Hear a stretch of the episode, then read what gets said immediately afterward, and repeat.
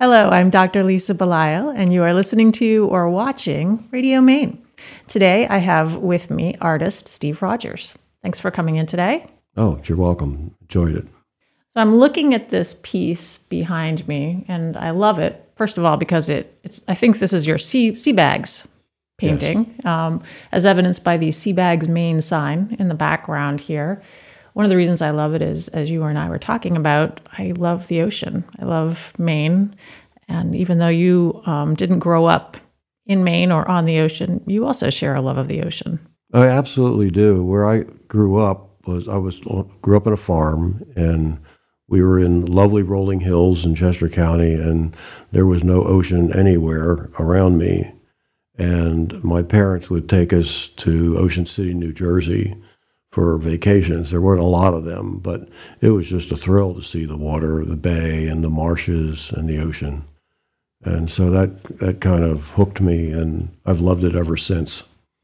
Did your parents have a connection to the water? Why was it that they wanted to go to Ocean City with you? Uh, because everybody in eastern Pennsylvania goes to Ocean City, basically. It's uh, then you get into Lancaster County, which is in the middle, and they all go down to Delmarva to uh, Rehoboth and Ocean City, uh, Maryland. It's just it's just a pattern. We all spend, you know, um, a couple hours on the Schuylkill Expressway, you know, that was years ago, of course. But I think you're describing something that is universal. This uh, this kind of migration towards water that mm-hmm. many people in many places experience. I, I, suspect that's why a lot of people uh, come to Maine mm-hmm. because of the water. I think it's subliminal. You know, it's just uh, in your uh, in your genes, and um, it's certainly in mine. I, I love it. So it's kind of like the the fish that swim upriver. There's something in them that causes them to keep going back to the source, and that's yeah. They don't know why they're doing it. They just yeah. And I guess we're just like fish. Probably more than we think. Probably more than we think. Yes. So looking at this piece right here, um, tell me what it was about this particular boat that really caught your eye and caused you to want to focus on it for a piece. I think it was less the boat was less the subject concern than just the whole environment of the water and, and the, the pier behind it and the shapes of the of, of the images reflected in the water. Uh, this is not the loveliest boat there, but um, I had painted another one that was just classic old style 32 foot working lobster boat and uh, this was my next choice. It was, you know, had just enough interest. It didn't have the the green trim on it, but the green trim's pretty common, and and I I use it a lot. Why is that? I see it a lot. But is there something about green trim, or is it I just? I don't know. You know, in the Chesapeake, um, there's just some colors you don't use. You'll never see blue on a boat maybe dark blue, but uh, decks are often light green.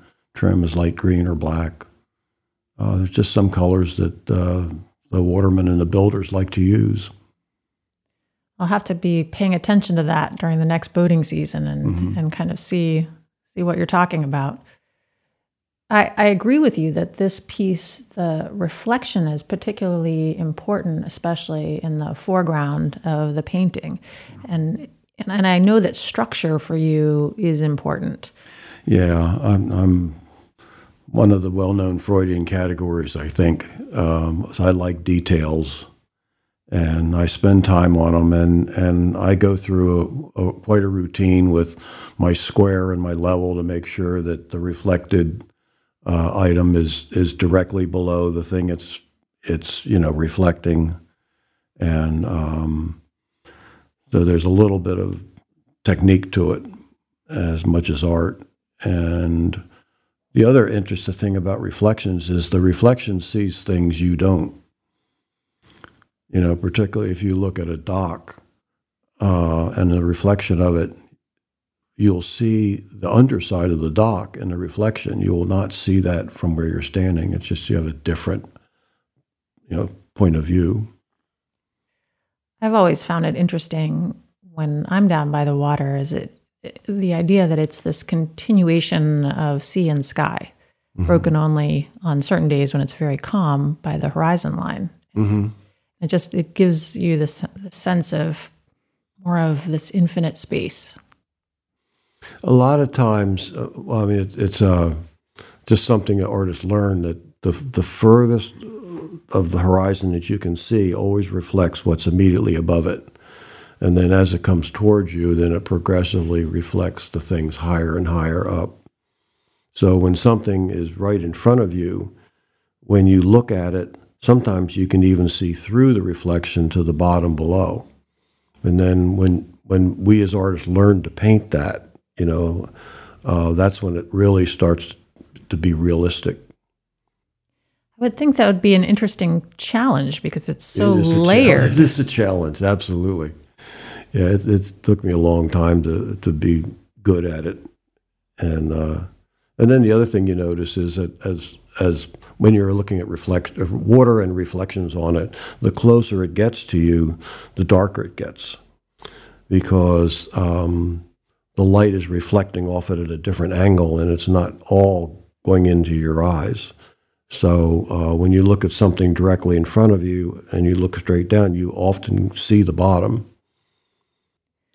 so, with that many layers and angles um, and things to take into consideration, I would think that that there's a need for doing this over and over and over again before you get to a place where you start to feel that maybe it does actually represent what you would like it to. Mm, I, have I've been um, a full time professional artist for almost thirty years.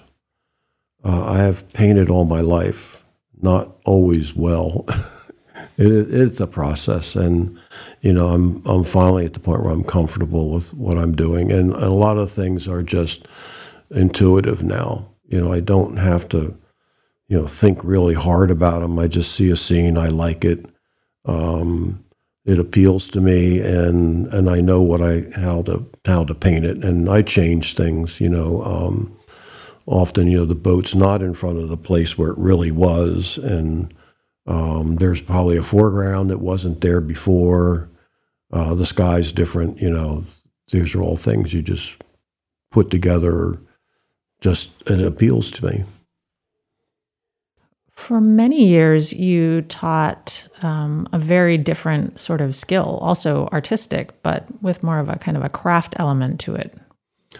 Uh, well, the, um, I was trying to think how many years I taught up there. It's uh, at, at, the Wooden Boat School in Brooklin, Maine. Um, they asked me about 20 years ago. There had been an article in Wooden Boat magazine about my work, and uh, and uh, Rich Hilsinger called me up and said, "Well, would you think about coming up and teaching?" And I thought, now there's a way to get to Maine and be paid for it and uh, it's room and board, and uh, it's just a good deal. So, uh, any excuse as far as I'm concerned. But I had no idea how much work it was. The very first year that I taught, the very first Monday that I taught, at five o'clock when the class was over, I thought my brains had been sucked out of my head. It was it was exhausting. Uh, my wife came by the shop to pick me up, and I couldn't have driven the car. I really was absolutely, you know, I have, I at that moment in time, I just got a whole new appreciation for teachers. I just didn't realize, and you know, I'd made all the classic mistakes. I gave the students choices, you know, and I didn't prepare materials ahead of time. I mean, you know, it, there's a bunch of mis- easy mistakes to make and uh, fortunately, you know, I figured some of that stuff out, and and the class got easier and easier. Uh, but I basically taught a, uh, a a simple boat that had a few wrinkles that made it. There was a little trick to to building it, and uh, it was a uh, Worden skiff, which doesn't sound like much, but it's an 18 foot sailboat from the Outer Banks in North Carolina and I had a great plan done by Mike Alford of the Beaufort Maritime Museum. and it was um, just a really well done plan. All the details were there, and it was easy for the students to see it. And, and then figuring out how to translate the plan into the model was something else. Uh, one year, a friend of mine, um, Walt Ansel from uh, Mystic Seaport, uh, he also comes up and teaches every year. And um, we both taught the same boat.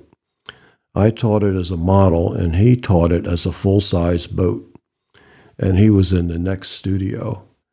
And uh, the students were just going back and forth the whole time, watching the process on both sides, because we were ahead of them time wise. We were making more progress. But, you know, in the other studio, it was the real thing. And so um, his class was two weeks. You know, mine is one week. So uh, we didn't get to see him finish it. But uh, we had a big ceremony at the end of the week where we turned it over, you know, because it was built up, upside down and the bottom was applied, and then we turned it over, and then they started putting in the interior structures. But uh, and the deal there was, I think, if I remember correctly, um, the students uh, drew lots to see who would would be able to buy the boat, and you had to pay the cost of materials, you know, which was probably thousand dollars because you know it, it, was all beautiful white cedar. I don't know where they found it, but uh, they have guys up there. They know where it is, and uh, it's all the best materials. What is it about wooden boats that keeps people so interested in learning how to build them? Um, I'm not sure I can put my finger on it. I just think maybe it's a connection with the past. You know, uh, for me, it's always been, um, you know, to appreciate the, the lives of the watermen, the people that work on the water, you know, and what it was like. And, you know, it really wasn't that long ago. You know, you're only talking a generation, maybe two generations, you know, so you're talking about your grandfather and um, the way it, it, it, changes. You know, um, you know, 40 years ago, a 32 foot lobster boat was fine. You know, you could just go out and work around your island or offshore. And now, you know, the lobsters, um, the temperature is very important to the lobsters, and the Gulf of Maine is warming up. So they're not coming in in the numbers that they used to. So what do you do? Well, you have to go further out. Well, that's more time consuming. You know, it's two and a half hours to get out to your traps. And then you have to be out, you're hauling 800 traps. And that takes a while. So now they're with bigger boats. Well, bigger boats are more money, you know, and more equipment. And now it's overnight. It, it's just everything has gotten more complicated. So maybe it's so it's the connection to the past, but could it also be the simplicity? I think so. I think so. And and I just love the craftsmanship involved in building a lobster boat. It's just uh, I, I I can't say I've honestly watched it being done, but I know how it's done, and I've been in a lot of shops where it was going on. I didn't get to stay to see the whole process, but um, you know, it's it's a it's it's before computers and slide rules and uh, calculators. It's it's all done by ratios and uh, eyesight. It's just incredible. It kind of reminds me of the way that sailors used to navigate back before GPS and all the technology when they mm. would use the stars and yeah. a really complicated um, set of calculations to know how to get from point A to point B, but it worked. It did work, and and uh, I think they used to have uh, a little container of water, and then I don't know what it was, but something iron, and it always aligned with the North Star or the North. And uh, yeah, and with that they could they could navigate. I think I read an article. Um, maybe it might have been in the Post and uh, so Italians have to be accept this, but the Vikings probably got here first, and uh, they they have they've they've discovered that and they've timed a Viking settlement up in Labrador to uh, 1021 BC or AD or CE now, I guess. I'm interested in your your kind of you're such a ocean oriented individual, but you also spend some time in the Air Force. Yeah, well, it, you know that was um, when I was in college. We were it was college. We were just oblivious to the fact that um, when we graduated, we would be eligible for the draft.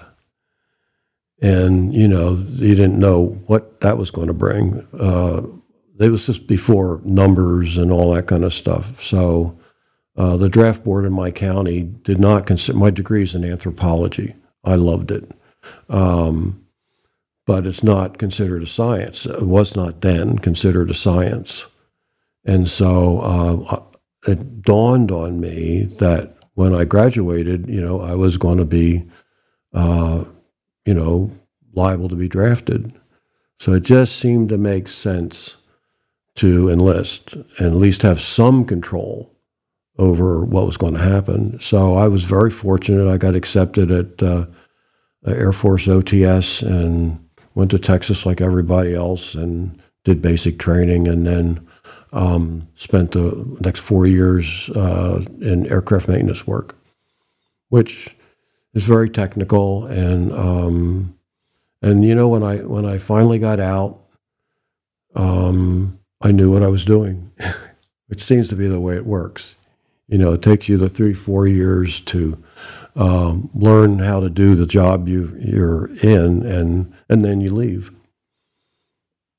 But it was it was fascinating, and I learned a lot, and most of it from some great senior NCOs that worked for me.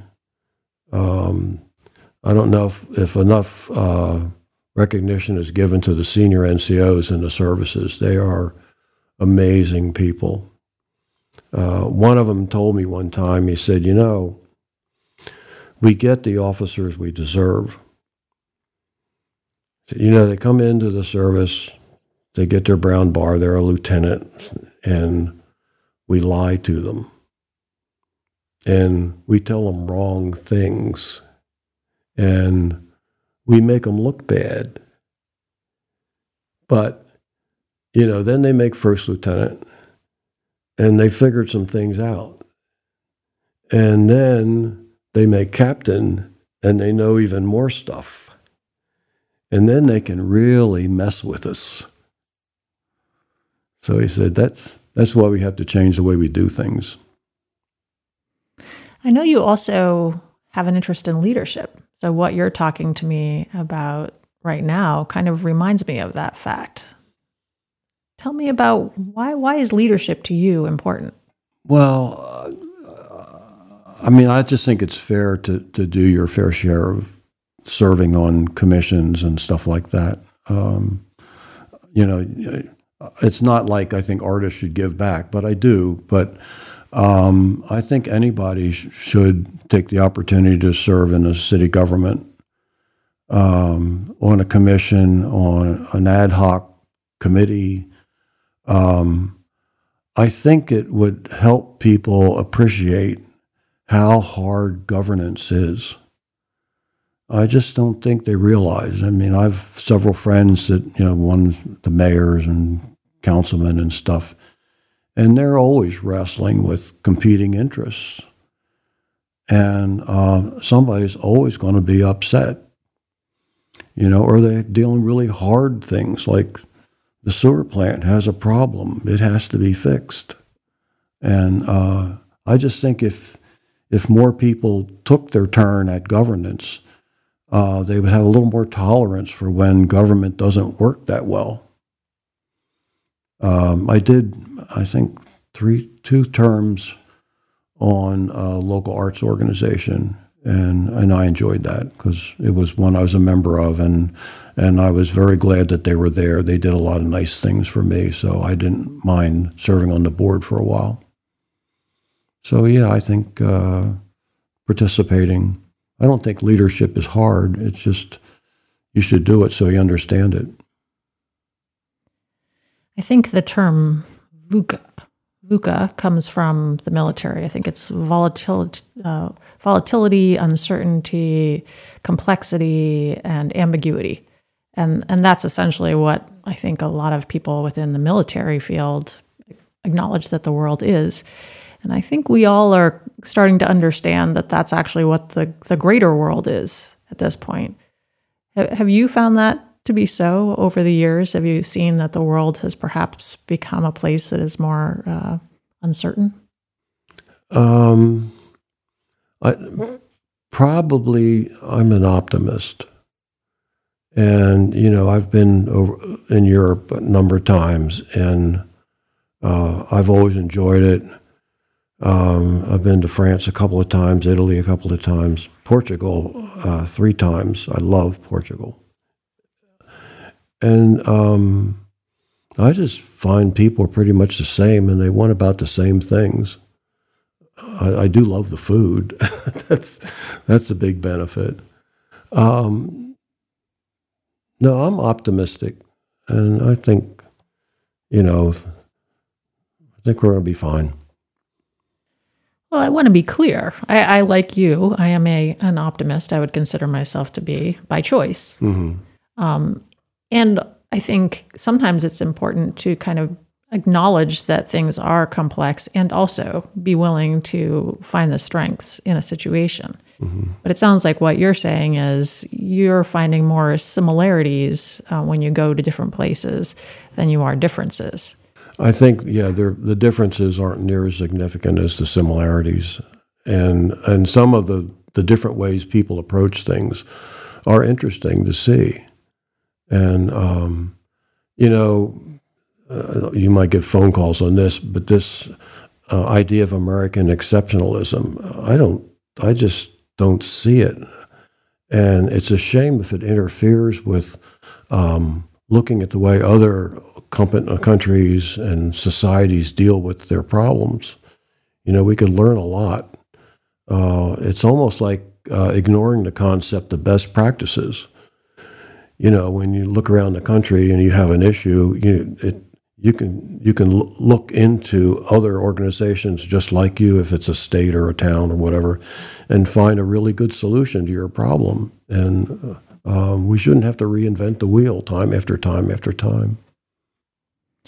Yeah, that's a that's a really good point. And I think looking at the events of the past, we're, heading into two years now uh, related to COVID, it's become really clear that even from a public health standpoint, we need to get a little bit better about understanding what is working well in some places that could mm-hmm. be replicated in in others. Do you th- do you think? Do you have thoughts on that? Well, I, I know I every time I see a story on TV and, and they're showing graphs, you know, Maine looks like they have really done a good job with this. And I don't know if it's people more disciplined and, and accept the fact that they have to deal with with something that's real and something that's dangerous. And people, I've lost two friends to it. So uh, I don't question how serious it is. I don't think it's some conspiracy, you know, made up by other people somewhere. I just, you know, it is a pandemic. It does kill people, and you have to respond to it with with uh, with science and do best practices. And you know, the best practices aren't that hard to figure out. They there were two cities uh, during the 1918 uh, pandemic, Philadelphia and St. Louis. And Philadelphia didn't do very much. And they had hellacious uh, fatalities from it. But St. Louis made people wear masks and social distance because that's all they could do. They didn't really have any other way to deal with it. And, and they suffered much less. So that's a clue. and so um, I think that you just have to accept that some things you're not going to like, but you have to do them anyway. Well, given that you have an undergraduate degree in anthropology and mm-hmm. you are doing things that are very much connected to the past, it sounds like to you the historical perspective is really very important to consider.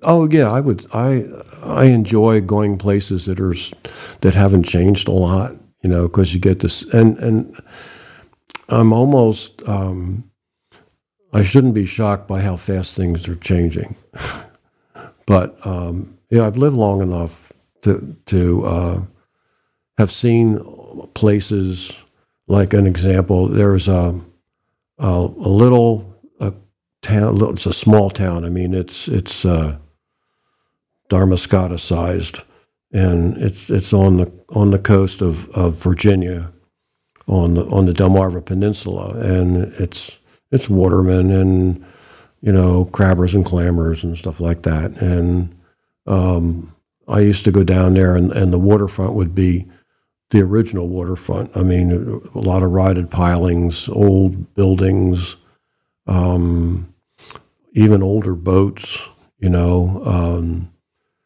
and well, then the state came in and, you know, pulled all that stuff out, cleaned it all up, put in all new docks and and new bulkhead and and all that stuff is gone, you know, and um, there's no boats in the grass anymore.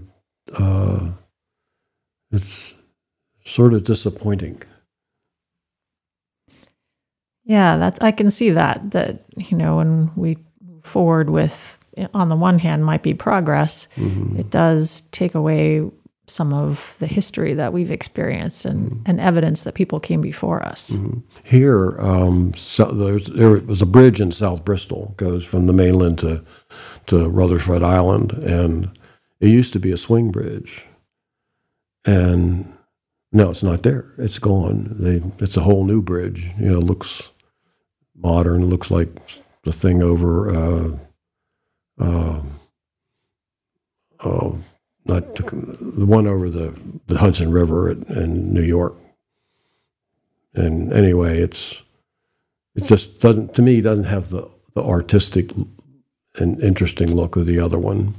And there was a family that ran it, you know, and I don't know where they are now. Who does that? It's a little bit like the lighthouses. Yeah, yeah, it is. We have two in in Lewes, um, uh, the East End Light and and the um, the Harbor Refuge Light, and um, the the East End Light is is not used now. Um, but there's a fortunately for us, there's a nonprofit that's taken over management and maintenance of it, and they have tours. It's it's it's interesting. It's it's great. It's a great subject to paint.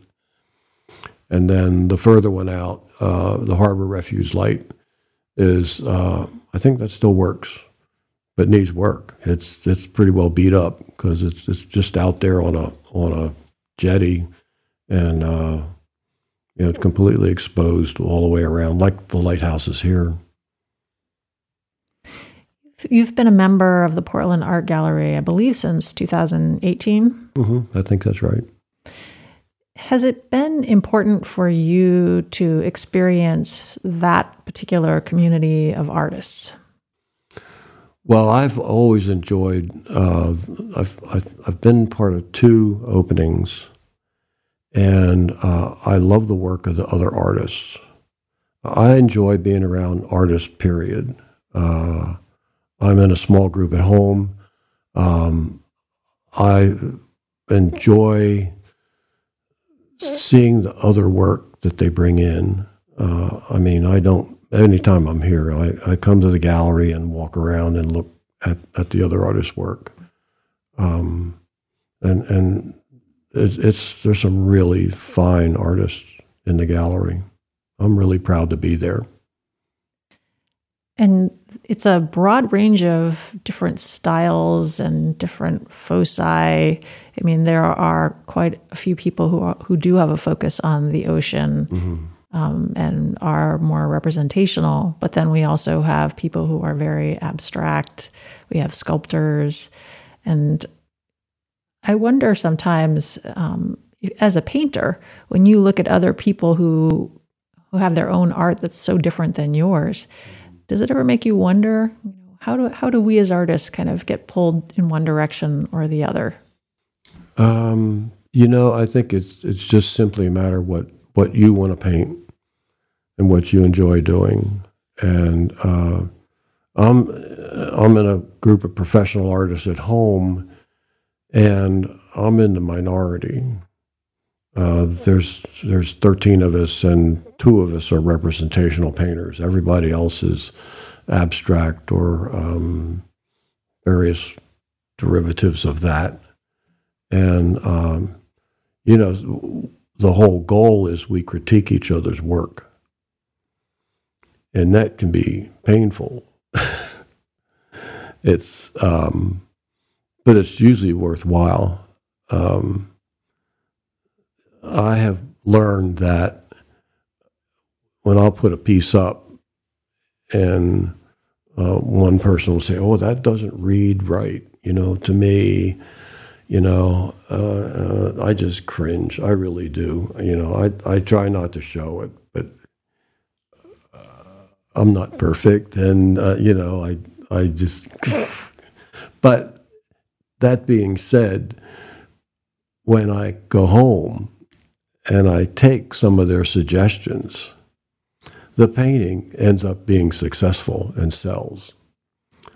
So um, I've just reached the conclusion I'm going to listen.